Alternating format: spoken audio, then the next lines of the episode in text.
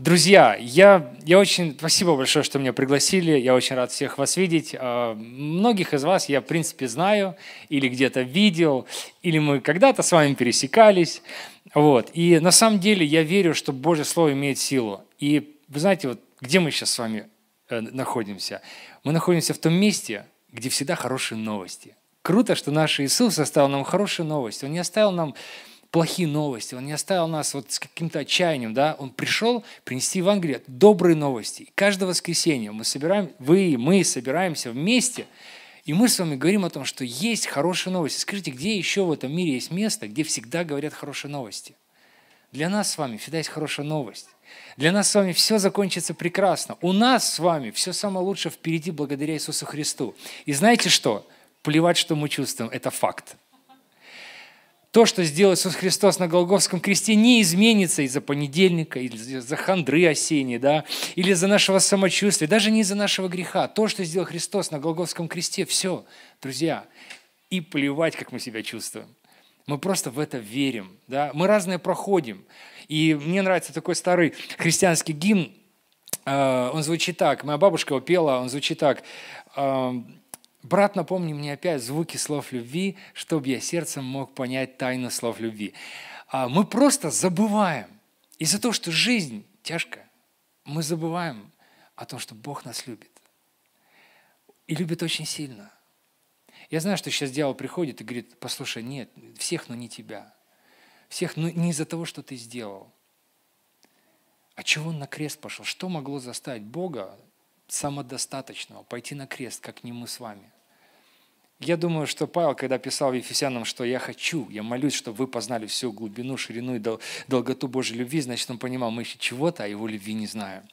И мы еще в процессе этого познания – Друзья, мы будем с вами читать отрывок из Писания. И знаете, я не просто подготовил, вот пастору надо подготовить проповедь, прочитать умные книжки, что-нибудь сумничать на греческом, еврейском там, и так далее.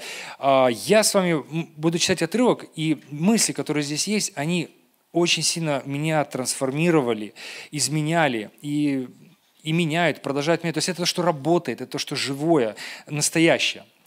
И мы с вами будем читать Евангелие Тана, 21 главу.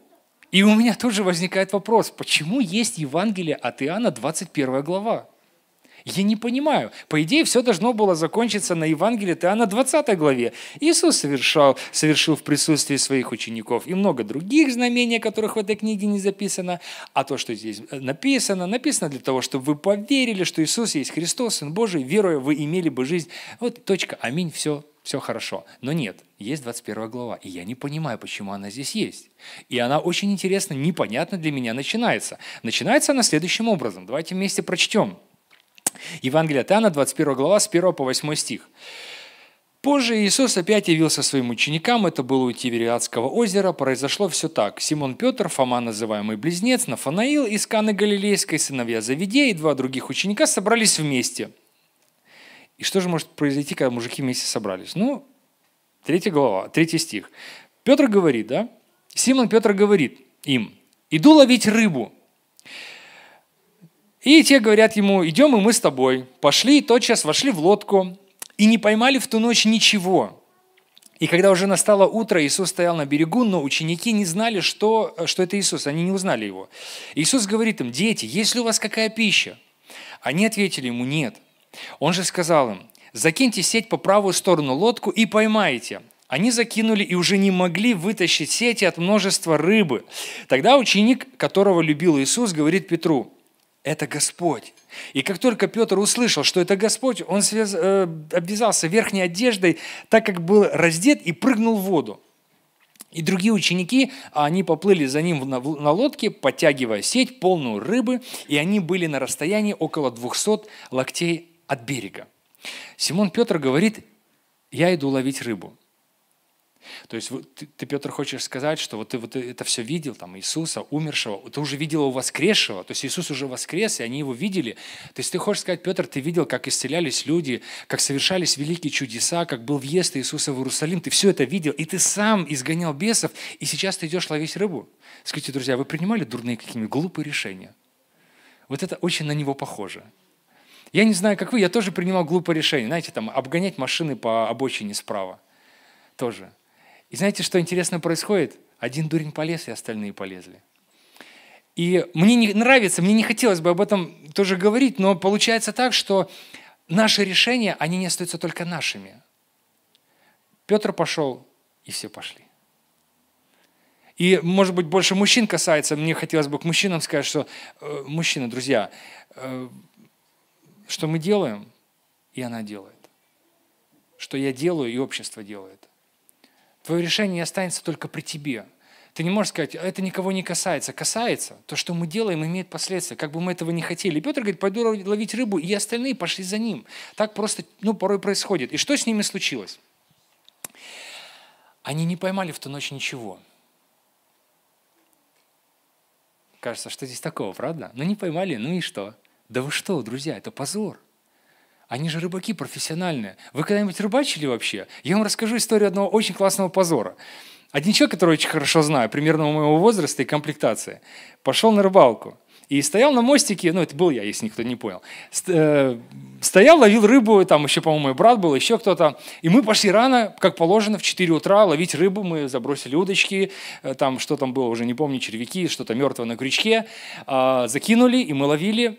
И приходят другие рыбаки, чей этот мостик, и они говорят, ну как, пацаны, клюет?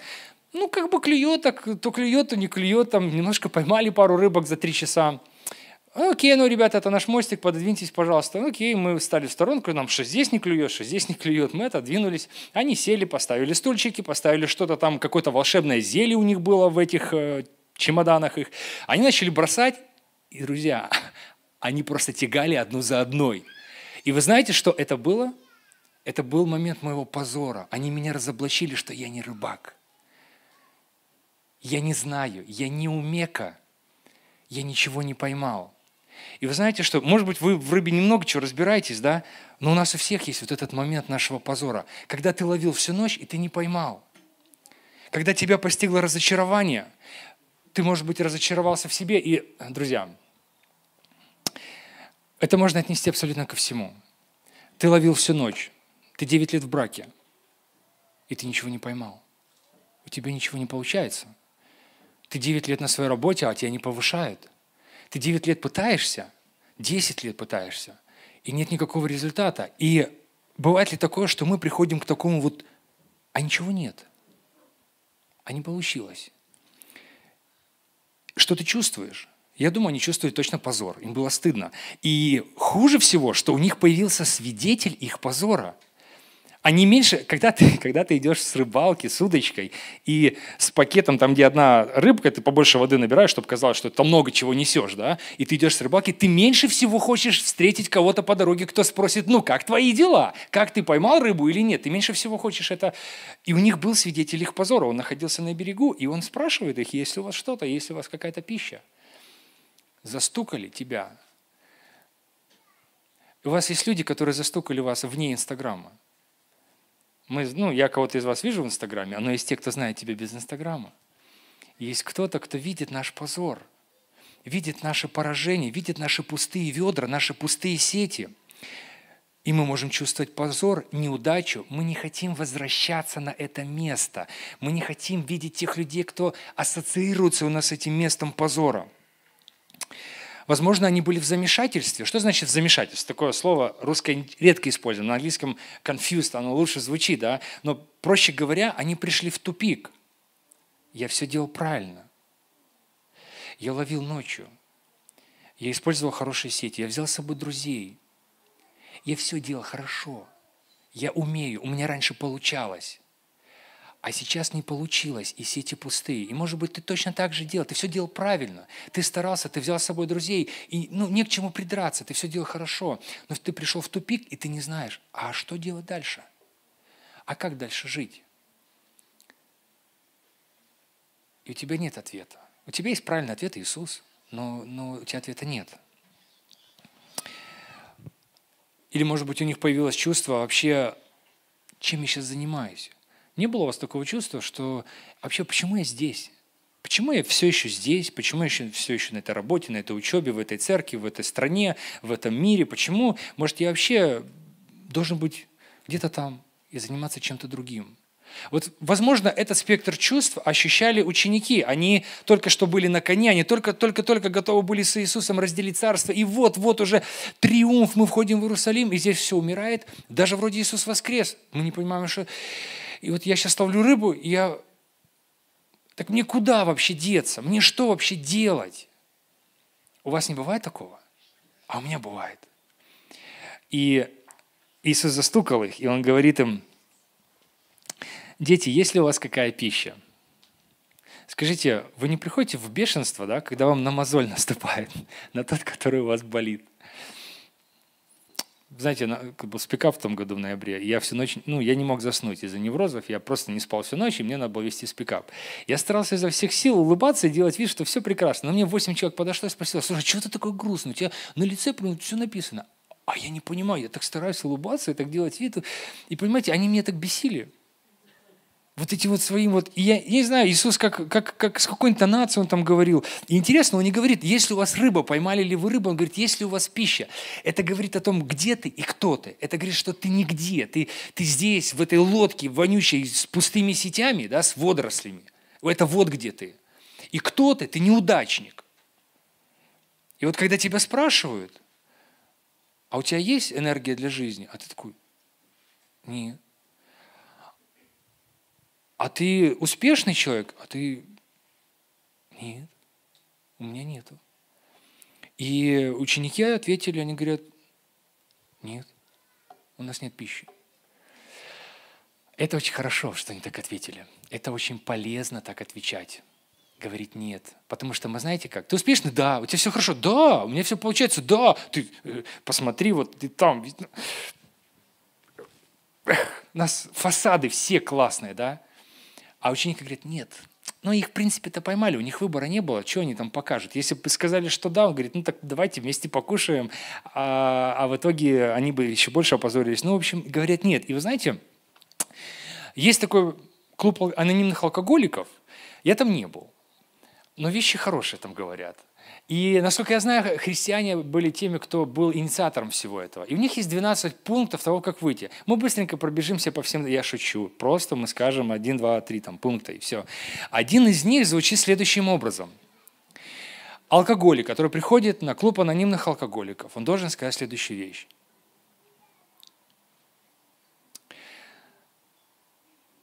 Я не могу противостоять Подсказка надо, что тут притворяюсь каким-то, знаете, что я все на память помню. Можно первый там слайд есть, да. Мы признали свое бессилие. Вот лучше так звучит. Мы призна... Я признаю свое бессилие перед алкоголем и признали, что наша жизнь стала неуправляемым. То есть я не контролирую свою жизнь. Вы можете себе представить, сказать такую вещь, что я признаю свое бессилие перед тем, как быть хорошим, классным мужем, я признаю свое бессилие, что я не могу сделать свою семью счастливой. Я признаю свое бессилие, что я не могу быть классным пастором, работником, просто мужчиной, женщиной. Я признаю свое бессилие, что я не могу, у меня нет пищи, и я не управляю своей жизнью. Вот это вообще страшное слово. Мы должны контролировать, мы все хотим управлять, время, встречи, все должно быть под контролем. И здесь ты признаешься, что «а я не контролирую». Так подожди, а кто тогда управляет твоей жизнью? Тогда мы начинаем признавать, что кто-то другой управляет нами. Но с этого начинается перемена, когда мы говорим о своем бессилии перед тем, с чем мы с вами сталкиваемся. Когда мы не перестаем делать вид, что у нас есть, что есть, что у нас все хорошо. Мы перестаем делать этот вид, и мы говорим, я бессилен. Как-то однажды я э, рассказывал эту историю, где-то ее прочитал. Очень простая, максимально сейчас вам ее инсценирую. Это лайфхак, вообще настолько в разных ситуациях, начиная от простых искушений, я как мужчина могу сказать, эта ситуация поможет э, мужчинам бороться с сексуальными искушениями. Э, это поможет вам перед экзаменом, это поможет вам перед очень стрессовым разговором, это поможет вам, да я не знаю, что угодно можно, перед расстрелом это поможет тоже вам, да, все что угодно.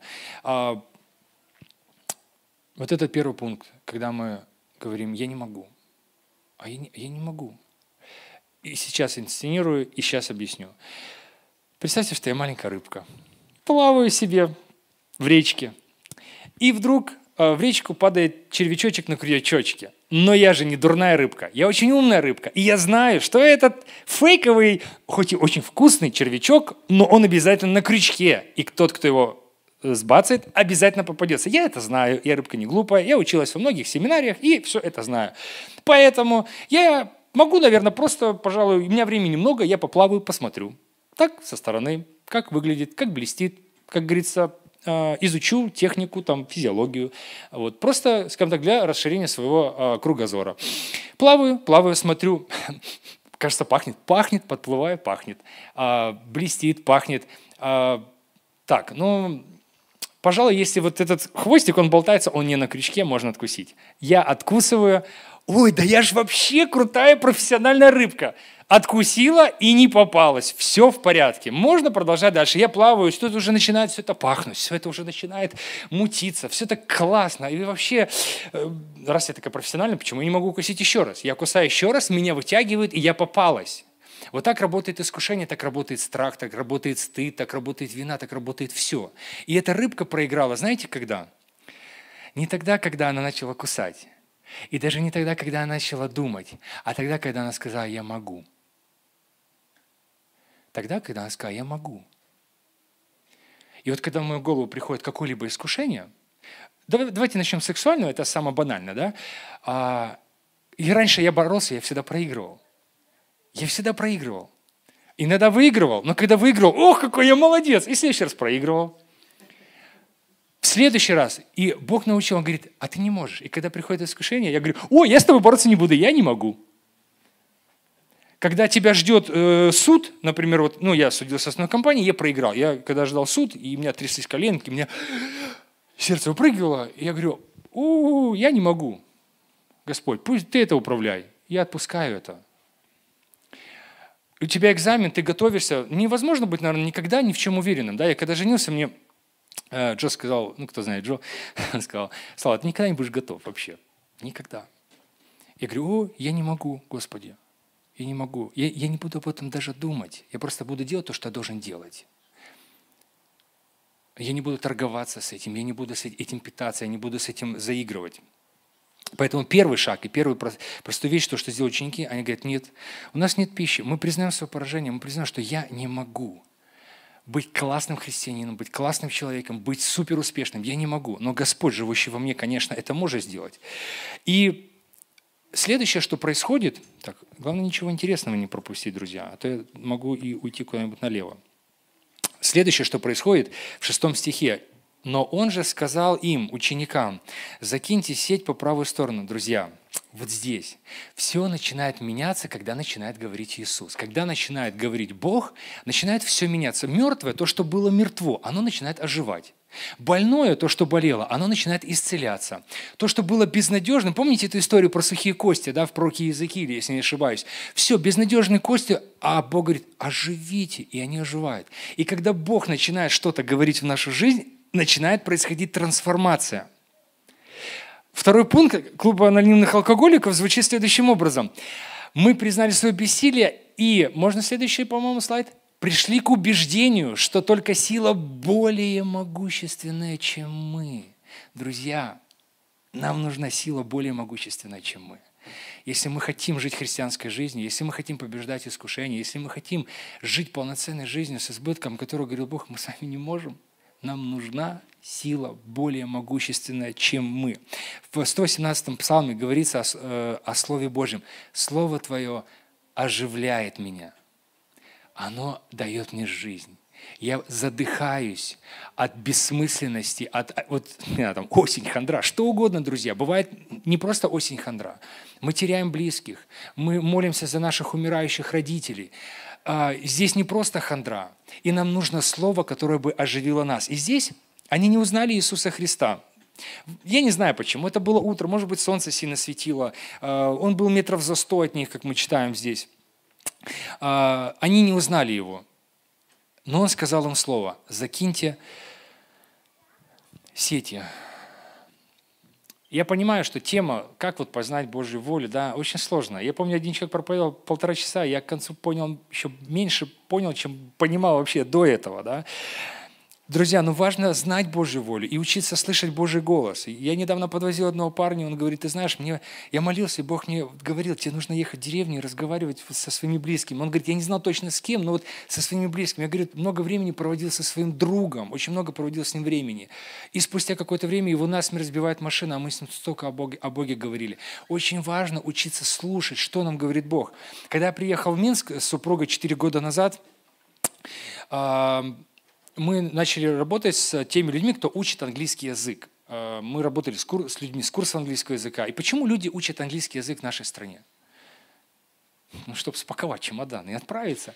И первый год меня просто засыпали вопросами. Слава, почему ты не уезжаешь? Почему ты еще здесь? У тебя столько возможностей. У тебя там две сестры в Штатах. Ты летаешь каждый год. Ты можешь там остаться жить? Я говорю, да, могу. И мне предлагают каждый день там, все, есть работа, есть жилье, все, просто приезжай, ну, как бы живи, да. А, почему ты не уезжаешь? Я говорю, послушайте, есть Бог. И он говорит, у него есть призвание для меня. И он говорит, где мне лучше быть, потому что я могу завтра улететь, и меня забьет машина. Я же не знаю, где лучше. Но я знаю, что если Бог говорит, а я делаю, значит, что-то происходит. И вот Ученики с пустыми ведрами, и Иисус говорит им, они признали свое бессилие, они признали, что нужна сила более могущественная. Я не знаю, не думаю, что они видели какую-то более могущественную силу. И почему вообще они послушали незнакомого человека и решили закинуть сети, я не знаю. Но они закинули сети. Они не устроили разбор. Давайте, братья, соберемся, будем разбирать о том, что сказал нам этот человек, что это значит для нашей жизни. Нет, они просто взяли и закинули сети. И они поймали много рыбы. И здесь происходит много вещей интересных. Как жить после разочарования?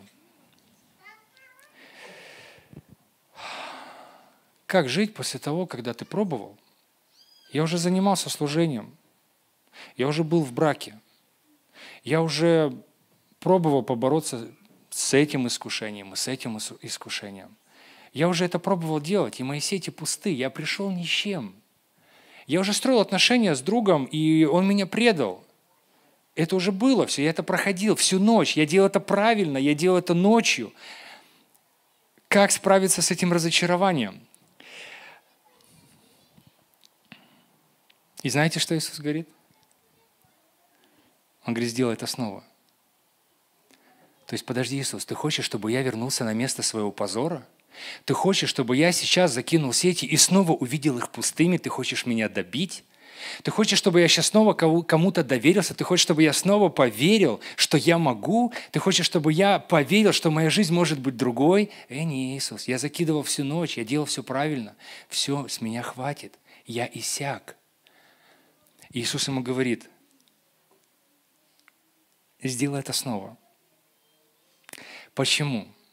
Потому что место твоего позора может стать местом твоей силы. Место твоей неудачи – это будет местом твоей победы. Послушай, когда алкоголик приходит к Богу, где будет место его победы? Там, где он освободится от алкоголя, разве нет? Если наркоман приходит к Богу, где будет место славы Божией? Там, где он оставляет наркотики. Если мы приходим к Богу с местом нашего позора – где будет место Божьей славы? Мы хотим избежать этого места, мы хотим избежать тех людей, которые, э, которые нас пересекали. Друзья, моя первая проповедь, мне было 16 лет. Я, может быть, уже рассказывал даже здесь эту байку, но мне было 16 лет, и меня попросили, ну, типа, Слава, скажи проповедь. Я говорю, хорошо, я подготовлю, я подготовил, выхожу.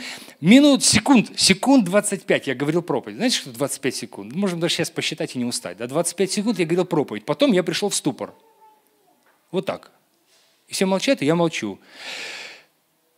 Я не могу сказать, типа, аминь, уже поздно, как бы уже молчу долго. Сказать что-то, а нечего сказать.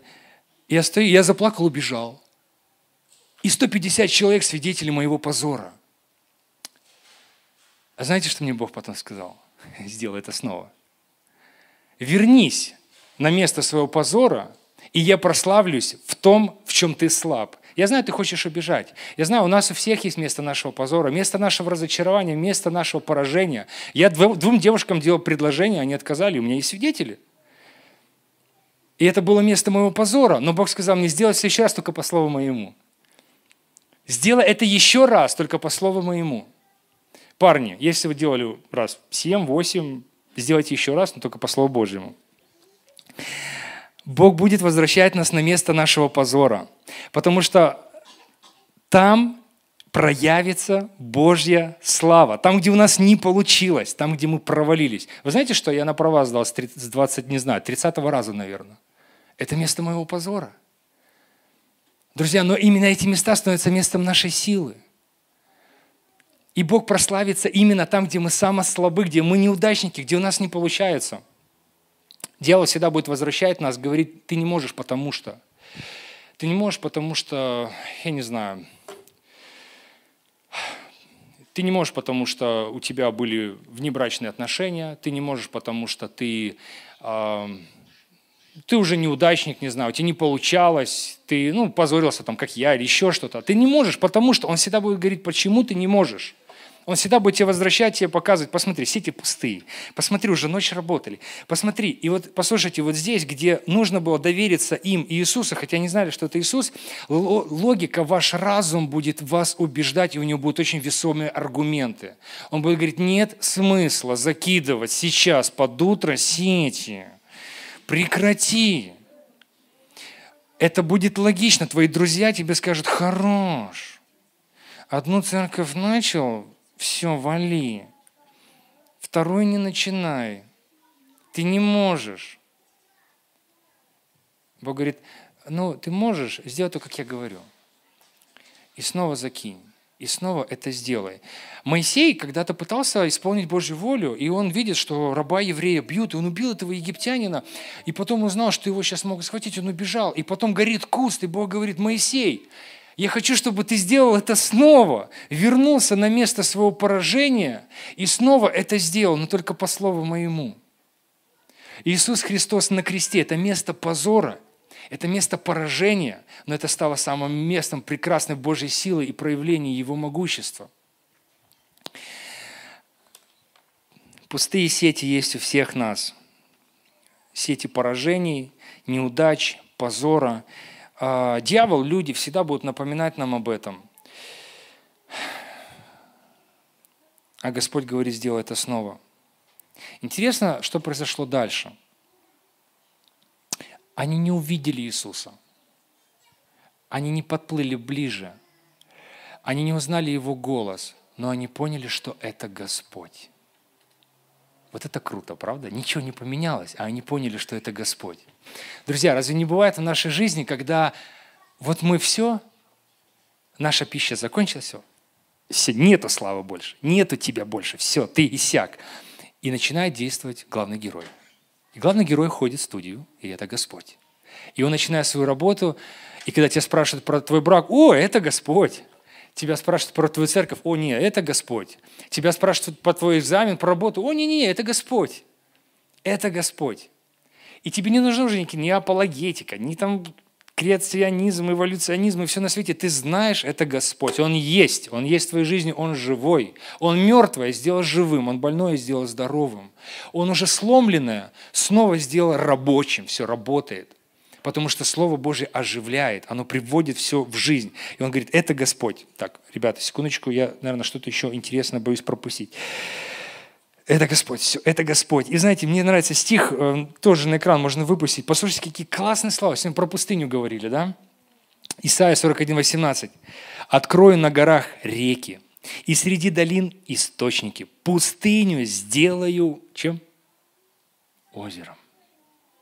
Пустыню Разве у нас не бывает такой пустыни, где все, ты, ты не знаешь, как дальше жить? Пустыню сделаю озером и сухую землю источником воды. Друзья, послушайте, пустые сети, вот эти вот бессонные ночи, да, которые мы ловили, они запечатлеваются в, нашем, в нашей жизни. Каким образом? Ты строил отношения с друзьями, мы говорили об этом, да? Ты строил отношения с друзьями, тебя предали, тебя предали. И что, ты побежал сразу нового друга искать? Ты сразу готов в новые отношения? Нет, у тебя запечатлен а, момент страха, момент позора, момент вины. А, я летел в самолете, однажды мы летали в Доминикану, прекрасно отдыхать, с супругой летим, обратно у меня в самолете случается панический приступ. Я не знал, что это панический приступ. Поднялось давление, меру, меряют давление аппаратом, там не знаю, что на высоте у них происходит, у меня 200 с чем-то. Я сижу, господи, я сейчас готов умереть, как бы я... Все, я умираю. Самолет собирается садить в Англии, нашли какую-то медсестру в итоге в самолете, она говорит, дружище, у тебя, похоже, невроз, и там панический приступ, давай мы тебе уколем, все будет хорошо. И что вы думаете, я в следующий самолет впрыгнул со счастьем? Страх, который мы пережили, запечатлевает этот момент. И знаете, что мне сказал Господь? Сделай это снова. И через три месяца мне нужно было лететь снова. Я захожу в самолет. Вместо этого ужаса, вместо, где я пережил это, это запечатлено. Это не так-то просто сделать это снова. Когда мы об этом говорим, когда мы говорим о том, что мы пережили, особенно если это касается отношений, да, мы порой не способны, люди становятся неспособными выстраивать отношения. А если человек, у человека нет здоровых отношений ни с кем, он может жить вообще? Я не знаю. Я захожу в самолет, И знаете что? Я говорю, Господи, а я не могу. Я даже об этом думать не буду. Я не могу. Нет, нет, все. Не. И нормально слетал и летает до сих пор. И все хорошо. Я говорю, Господи, а я не могу. У меня нет сил. Я не знаю лекарства. Таблетки не помогут мне. Но Господь говорит, сделай, вернись на место своего страха, вернись на место своего позора, закинь все эти снова только теперь по слову моему. С надеждой признай свое бессилие и признай, что тебе нужна сила большая, чем ты сам. И это еще не все. А, они узнали, что это Господь. Как только Петр услышал, что это Господь, он обвязался верхней одеждой, так как был раздет, и прыгнул в воду. Казалось бы, окей, прыгнул в воду. И ничего не припоминаете, Петр, вода. Вода была местом его поражения. Когда Иисус говорит, иди по воде, и он пошел, и он начал тонуть, Иисус вытащил его. Вода была местом его позора, его страхов, и Господь. Но он говорит, но если это Господь, я сделаю это снова – если это Господь, я готов рискнуть. И он прыгнул вместо своего страха, вместо своего позора и пошел, побежал просто бегом к Иисусу Христу. Заканчивая, друзья мои дорогие.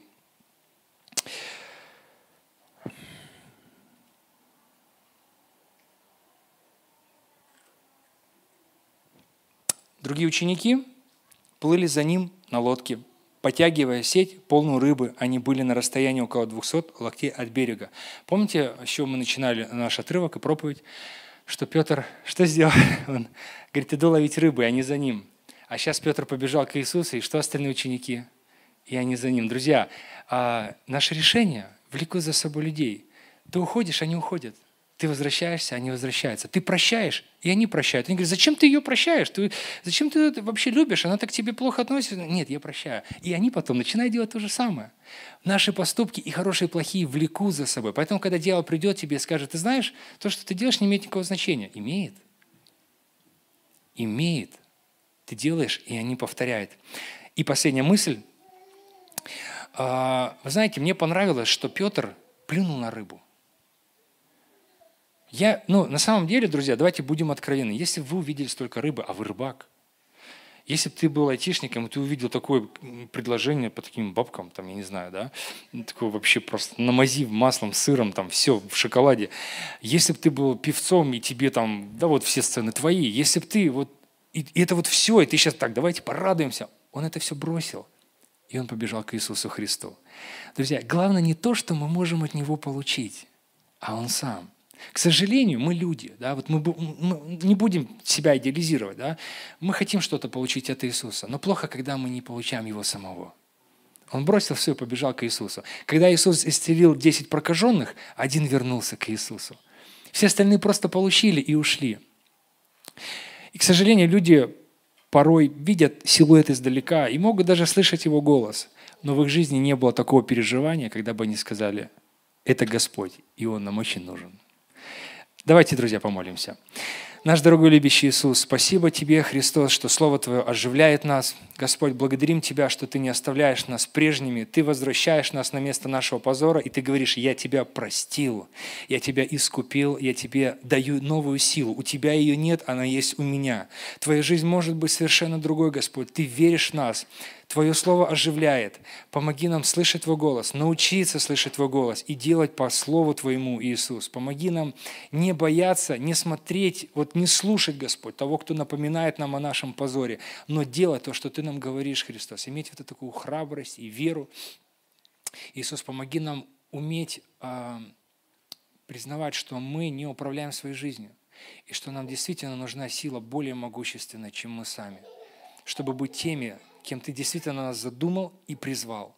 Я молюсь, Иисус, Тебе за каждого человека, за каждое сердечко в этом зале, Иисус, которое уже так много настрадалось, которое так много терпело, которое так много болело. И, и я знаю, что нас окружают порой люди, которые напоминают нам об этом и делают нашу рану глубже, Иисус. Но приходя к Тебе, у Тебя же есть пища. У нас нет, она есть у Тебя. И Ты даешь нам хлеб и рыбу – Господь, и мы можем подкрепиться у Тебя, в Тебе найти утешение, поддержку и силу. Помоги нам, Иисус, не искать только чего-либо от Тебя, но найти самого Тебя, как самую драгоценную жемчужину. Обрести покой в Тебе, радость и силу. Силу жить, силу побеждать, силу повторять. Аминь.